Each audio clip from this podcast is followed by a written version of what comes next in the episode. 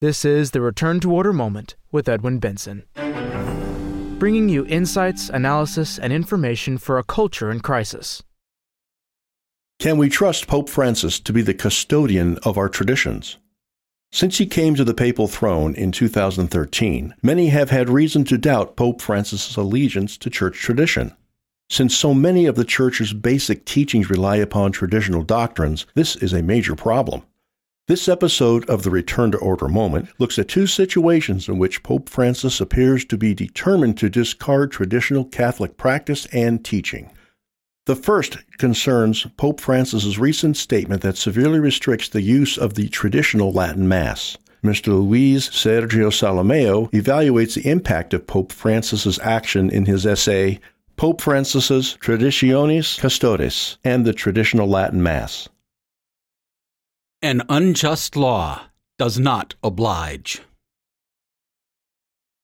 Lack of sacrality and reverential worship in the quote unquote new Mass has reached the unimaginable. Here are just a few from numerous examples. At the end of Mass, a fully vested archbishop rides a bicycle around his cathedral. Priests celebrate clown masses, while others have clown acolytes. A drag queen sings at a cardinal's mass. Even more serious are LGBT or transgender masses. Pagan gods are worshipped at a bishop's consecration. Pope Francis does nothing to stop these abominations. Nevertheless, he sees the celebration of the traditional Latin Mass, whose piety and sacredness are well known, as a grave threat to church unity. In his July 16, 2021 Motu Proprio, Traditionis Custodes, and its explanatory letter to the bishops, he brutally restricted as much as possible with a view to extinguishing the celebration of Holy Mass in the traditional rite, although it is of apostolic origin.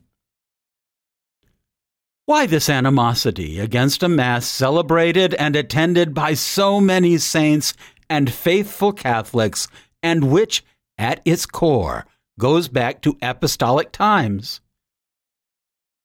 Pope Francis tried to justify his harsh measures, stating that many who attend the traditional Mass entertain doubts about certain novelties introduced by the Second Vatican Council.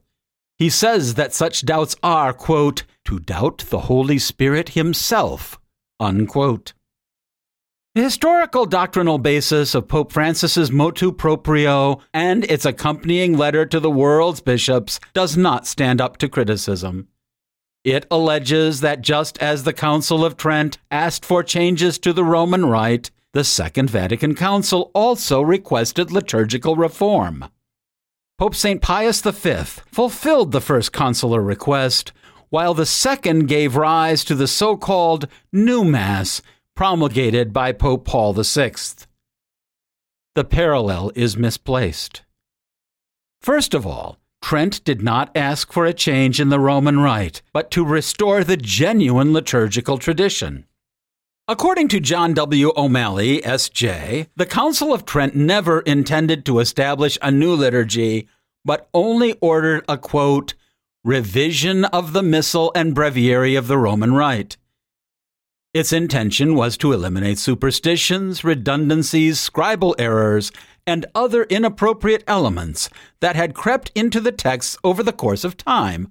Unquote. St. Pius V granted the Council's request.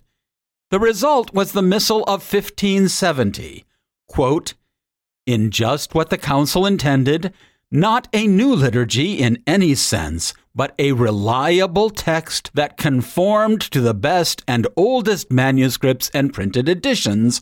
Unquote.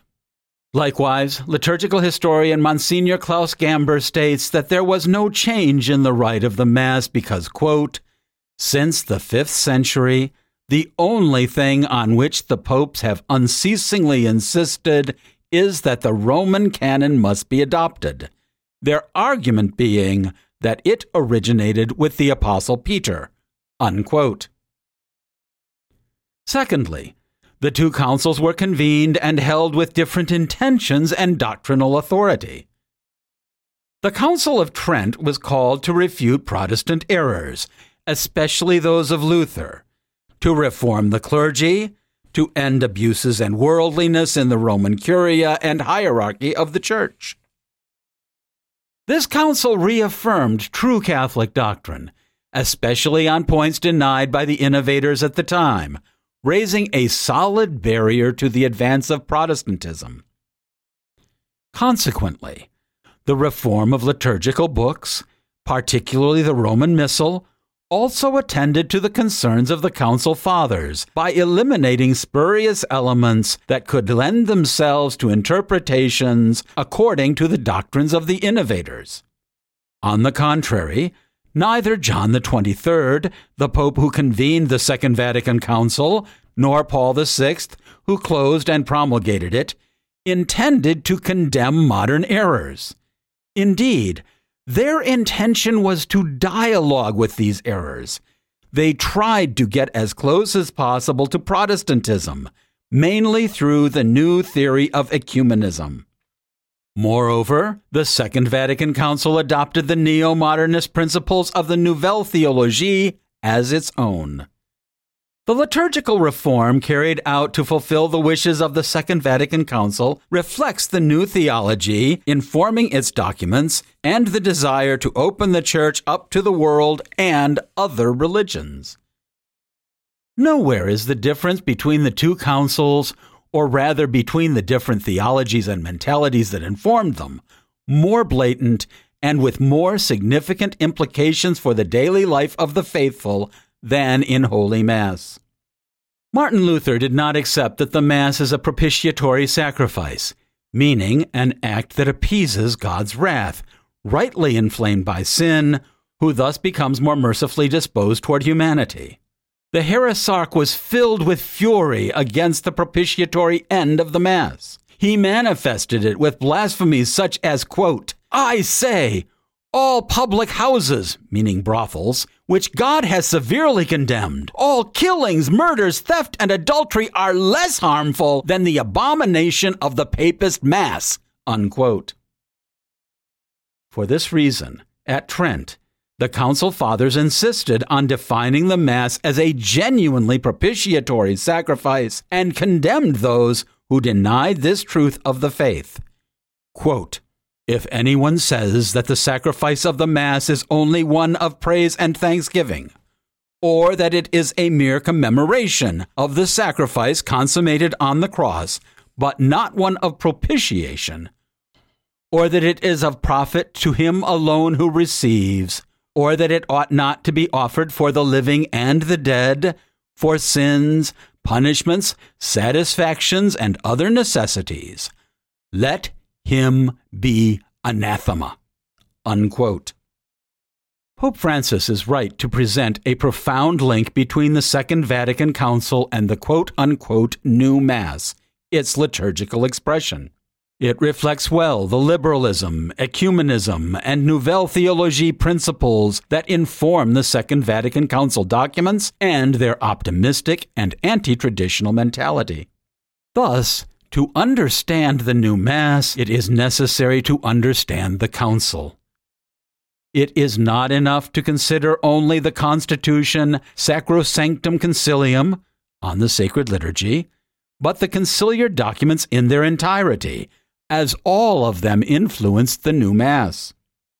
Father Ralph Wiltgen, SVD, reports an episode that illustrates well the atmosphere in which the Council Fathers called for liturgical reform. When discussing the scheme on the liturgy, the German born bishop Wilhelm Joseph Duschak, SVD, Vicar Apostolic of Calapan, Philippines, quote, stressed the need for what he called an ecumenical Mass, modeled closely upon the Last Supper, over and above the existing form of the Latin Rite Mass. Unquote. The 1969 new Mass largely fulfilled the desires of this bishop and many others, as it corresponded to the Council's pre established agenda, bringing the Church closer to the modern world and other religions. more specifically with Protestantism, because of its influence in the West. In his history of the new Mass, Father Claude Barthe rightly says, quote, It is not possible to study liturgical reform without referring to its ecumenical background. This is ecumenism geared toward Protestantism alone. Unquote. He recalls that five Protestant pastors were invited to participate as observers in the concilium that prepared the new Mass. Father Barthe says that although they did not speak at the plenary meetings, they talked to the experts at breaks and expounded their heretical doctrines. Furthermore, they were directly consulted on several occasions. For ecumenical reasons, the new Mass so reduced the prayers and gestures that emphasized the propitiatory character of the Mass that Protestant pastors said that they could use the new Mass in their own liturgical celebrations. One of them, Max Thurian, while still a Calvinist pastor, wrote in the French Catholic daily La Croix, quote, With the new Ordo, the liturgical reform has taken a remarkable step in the field of ecumenism it has approached the liturgical forms of the Lutheran Church. Unquote. The Protestant Superior Consistory of the Church of Augsburg and Lorraine appreciated the fact that in the new Mass the notion of sacrifice was attenuated. Quote, it should be possible for a Protestant to recognize the supper instituted by the Lord in the Catholic Eucharistic celebration we are keen to use the new Eucharistic prayers, which have the advantage of bringing nuance to the theology of sacrifice we used to attribute to Catholicism. Unquote. Some people wonder about the meaning of Pope Francis's drastic and unexpected offensive against the traditional Latin Mass. Why did he rekindle a debate that seemed to have ended? Why this eagerness to stamp out the Latin Mass and hurriedly impose the new Mass without exceptions as, quote, the unique expression of the lex orandi of the Roman Rite, unquote. Churches that celebrate only the new Mass are increasingly empty, while those offering the traditional Latin Mass become fuller and fuller, especially with young families. Thus, it seems that encouraging the Latin Mass, not abolishing it, would be more authentically pastoral. Does Pope Francis's participation in the idolatrous worship of the pagan goddess Pachamama in the Vatican Gardens and St. Peter's Basilica bear on this? Is this despotic measure intended to pave the way for a quote unquote Catholic Amazonian rite, as called for at the Amazon Synod, in the mold of the quote unquote Zairean rite? That is a valid question as Pope Francis himself suggested in the preface of a new book on the history of the Zairean Rite, that it was the first post Vatican II quote unquote enculturation of the Mass. Is the motu proprio Traditionis Custodes authentic and valid church law, though? Are the faithful obliged in conscience to obey it? Many are weighing the issue. In his statement on Traditionis Custodes, Raymond Cardinal Burke explains that no pope has the authority to abolish the traditional Roman rite. Quote, the fullness of power of the Roman pontiff is the power necessary to defend and promote the doctrine and discipline of the Church. It is not absolute power, which would include the power to change doctrine or to eradicate a liturgical discipline which has been alive in the Church since the time of Pope Gregory the Great and even earlier. It must be remembered from a theological point of view every valid celebration of a sacrament, by the very fact that it is a sacrament, is also, beyond any ecclesiastical legislation, an act of worship, and therefore also a profession of faith. In that sense, it is not possible to exclude the Roman Missal, according to the traditional Roman rite, as a valid expression of lex orandi and therefore of the lex credendi of the Church. It is a question of an objective reality of divine grace, which cannot be changed by a mere act of the will of even the highest ecclesiastical authority. Is it unjust to prohibit the celebration of the traditional Roman rite, a Mass dating back to apostolic tradition, which gives much glory to God and leads people to holiness? It runs counter to the common good of the faithful and the salvation of souls, which is the supreme law of the Church. See Canon 1752. When dealing with an unjust law, St. Thomas Aquinas joins with St. Augustine in stating that it is not a real law. Quote, As Augustine says, a law that is not just seems to be no law at all. Unquote. The angelic doctor says that a law is unjust when it goes against the natural common good or divine law. In the latter case, quote, laws may be unjust through being opposed to the divine good. Such are the laws of tyrants, inducing to idolatry, or to anything else contrary to the divine law. And laws of this kind must nowise be observed because as stated in Acts 5:29, we ought to obey God rather than men. Unquote. With great sorrow and for the love of the church, we must conclude that Pope Francis's motu proprio Traditionis Custodes cannot be considered a valid law of the Church. It is not binding in conscience. Our second essay for today also comes from the pen of Luis Sergio Solimeo. It concerns the relationship between Pope Francis and Father James Martin. We want to preface that essay with a short statement from the American TFP. Taking a principled, not a personal stand. As practicing Catholics, we are filled with compassion and pray for those who struggle against violent temptation to sin be it toward homosexual sin or otherwise. We are conscious of the enormous difference between these individuals who struggle with their weaknesses and strive to overcome them, and others who transform their sin into a reason for pride and try to impose their lifestyle on society as a whole in flagrant opposition to traditional Christian morality and natural law. However, we pray for them too. According to the expression attributed to St. Augustine, we hate the sin but love the sinner. And to love the sinner, as the same doctor of the church explains, is to wish for him the best that we can possibly desire for ourselves, namely, that he may love God with a perfect affection. See St. Augustine, of the Morals of the Catholic Church, number 49.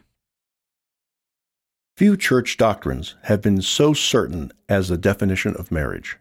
Canon 1055.1 of the 1983 Code of Canon Law defines marriage. It states, quote, the marriage covenant by which a man and a woman establish between themselves a partnership of their whole life, and which of its very own nature is ordered to the well being of the spouses and to the procreation and upbringing of children, has, between the baptized, been raised by Christ the Lord to the dignity of a sacrament. Unquote. In the modern world, many have tried to expand this definition to include homosexuals. The Church has always rejected these attempts. Pope Francis had made statements implying that he is on both sides of this important issue. On one hand, he espouses support for the traditional definition. At other times, his statements, like the famous, Who am I to judge, create confusion. Mr. Solimeo discusses Pope Francis' most recent action on this front in his essay, In a Handwritten Letter Pope Francis endorses Father Martin's pro homosexual activism. On June 21st, Pope Francis sent Father James Martin, S.J., a handwritten letter praising his quote unquote pastoral zeal in his LGBTQ ministry. Tragically, Father Martin supports the homosexual movement's agenda to normalize the intrinsically evil sin of sodomy. Although shocking, the June 21, 2021 letter does not seem to have caused much surprise, given Pope Francis's welcoming position toward homosexuality, one fully shared by his Jesuit confrere. To better understand and assess the gravity of Pope Francis's gesture, it seems helpful to place it in context. According to Vatican News, the Holy See's news portal, the quote, letter was sent to coincide with the Outreach LGBTQ Catholic Ministry webinar, which was held on Saturday, June 26, 2021. Father Martin posted the letter on his Twitter feed on Sunday. Unquote. Gerard O'Connell, the Vatican correspondent for the Jesuit America magazine, confirms this information and adds some details. Quote, Pope Francis has again encouraged the ministry of James Martin S.J. to LGBT persons, and with words that could also encourage others in this work. He did so on the eve of the Outreach 2021 LGBT Catholic Ministry Conference, of which the Jesuit priest was the main organizer. Some weeks ago, Father Martin had informed the Pope about the conference in a private mail and explained its purpose. Unquote. It is clear from the tablet's reporting that Father Martin solicited the Pope's support for the LGBTQ conference and that he shared the letter with the webinar participants. Quote, the Jesuit priest also reminded Francis about a 26th June conference on LGBTQ Catholic ministry. On an earlier occasion, Father Martin had asked if Francis would send a message to the online gathering. The Pope's reply was first shared with the conference participants. After sharing Francis's letter with the conference, Father Martin posted it on social media. Unquote. There is no reason to doubt the truth of these reports. Pope Francis's letter was a gesture of support for the pro homosexual webinar.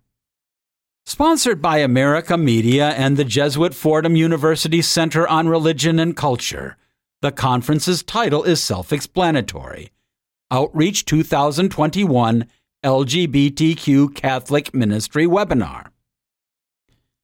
The choice of the conference's keynote speaker says everything about the event's orientation. It was none other than Sister Jeannine Gramick, S.L., co founder of New Ways Ministry. She spoke on, quote, 50 years of LGBTQ ministry, unquote. Another speaker was, quote, Father Bryan Massingale, a gay priest and theologian, unquote. As is well known, in 1999, with Pope John Paul II's approval, Sister Gramick was, quote, permanently prohibited from any pastoral work involving homosexual persons, unquote, by the Congregation for the Doctrine of the Faith. This canonical sanction was imposed because she was against church teaching about the quote, intrinsic evil of homosexual acts and the objective disorder of the homosexual inclination, unquote her beliefs were deemed, quote, doctrinally unacceptable because they do not faithfully convey the clear and constant teaching of the Catholic Church in this area, unquote. Thus, one may conjecture that the Zoom webinar intended to modify, at least through facts, the quote, clear and constant teaching of the Catholic Church, unquote, on homosexual sin. In other words, to treat homosexuality as something normal, thus practically obliterating traditional doctrine without formally denying it. Informal in its appearance and personal details, the Pope's letter reinforces the idea that the Church is changing its position on this matter. The Vatican News article quotes the Pope's letter as stating, quote, God's style has three elements closeness, compassion, and tenderness. This is how he comes closer to each one of us. Thinking about your pastoral work, I see that you are continually seeking to imitate this style of God. You are a priest for all men and women, just as God is a father for all men and women. I pray for you to continue in this way, being close, compassionate, and with great tenderness. Unquote. To say that a priest who labors to change Catholic doctrine on the intrinsic evil of the homosexual act is, quote, continually seeking to imitate this style of God, unquote, is tantamount to claiming that God now desires that sin and that those who commit it are united to him. This is wrong. More precisely, it is a moral heresy that has been called homo heresy. On the contrary, the quote unquote style of God never favors sin. Instead, it tries, through divine grace, to bring the sinner to repentance and the abandonment of sin. It seems clear that Pope Francis wrote the letter to support the Outreach 2021 webinar and its pro homosexual message. Someone could object, however, that the Pope does not really support the homosexual movement since he recently issued or approved two measures that disfavor it, namely 1 the Congregation for the Doctrine of the Faith's response against the blessing of homosexual pairs, and 2. The note from the Holy See's Secretariat of State against the Zan bill in Italy, which, if approved, would establish a homosexual dictatorship that would persecute the Catholic faith. In reality, these two measures and the letter to Father Martin are not opposed. They complement each other as the thesis and antithesis in a Hegelian strategy, as we will see below. For Vatican observer Luigi Accattoli of the Daily Corriere della Sera, the letter is a quote unquote image correction rather than an orientation correction. The journalist writes, quote, the Pope's new move toward homosexuals has been to support an American Jesuit, James Martin, under attack by the Catholic right. As the Vatican Secretariat of State issued a note to the Italian government on the Zan projected bill, and above all, after May's declaration by the Congregation for the Doctrine of the Faith that blessing homosexual couples in church is unacceptable, one can interpret this move as an image correction rather than a change of orientation. Unquote. In other words, Pope Francis expressed support to Father Martin to make clear that the two measures above, taken for political reasons, do not change his position toward the homosexual movement. In an article titled Pope Contradiction Turned into a System, Professor Stefano Fontana, director of the Cardinal Van Thuan International Observatory on Church Social Doctrine, takes the analysis deeper, drawing attention to the Pope's contradictory Hegelian style. Pope Francis acts as if he did not accept the principle of contradiction, which is at the basis of human thought.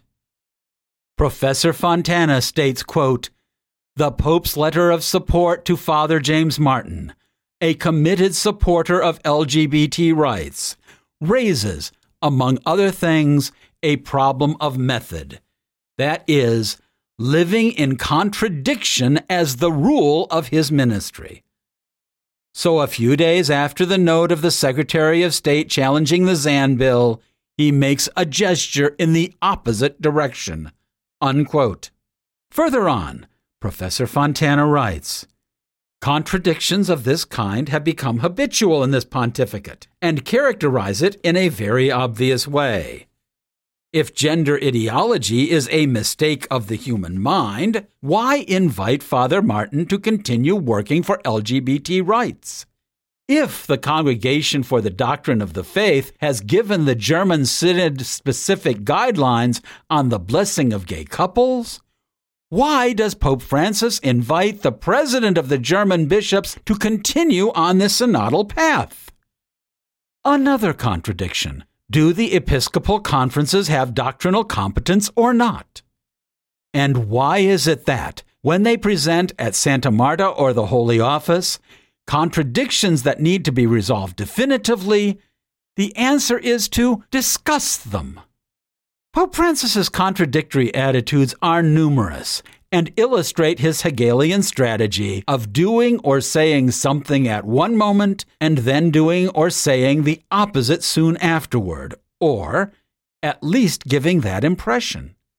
By using this dialectical strategy, the homosexual movement's agenda is advanced despite the opposition. Just a few days ago, we celebrated the feast of Saints Peter and Paul, the prince of the apostles and the apostle to the Gentiles. Both are united by faith and martyrdom, shedding their blood for the solid building of the church. Today, when the Immaculate Bride of Christ is going through a terrible crisis, allowed by divine providence for the punishment of our sins, let us pray to them, asking to share in their fidelity. Let us beseech them to hasten the end of the Church's great trial. May Our Lady, Mother of the Church, and who alone conquered all heresies, come quickly to our rescue. This concludes Can We Trust Pope Francis to be the custodian of our traditions? Thank you so much for listening. Return to Order, of which this podcast is only a part, strives to be a source of light in a dark and disordered world. Your prayers are appreciated. Mr. Solimeo's essays have extensive footnotes. Links to the original articles are provided in the show notes for the convenience of listeners who wish to examine his sources of information. If you have enjoyed this podcast, we ask you to subscribe and give us a five star rating through the service through which you are listening to it. Increased subscriptions and high ratings mean that more people will be directed to the Return to Order moment when searching for new podcasts. So, by rating us, you can help Return to Order be more effective. In addition, subscribers gain access to all the previous episodes of the Return to Order moment. We would also like to recommend the book, which spells out the motivations behind our work. Mr. John Horvat's book, Return to Order, is available as a free download through our website, www.returntoorder.org or in printed and recorded form through our bookstore. All rights are reserved. Copyright 2021 by the American Society for the Defense of Tradition, Family, and Property, TFP.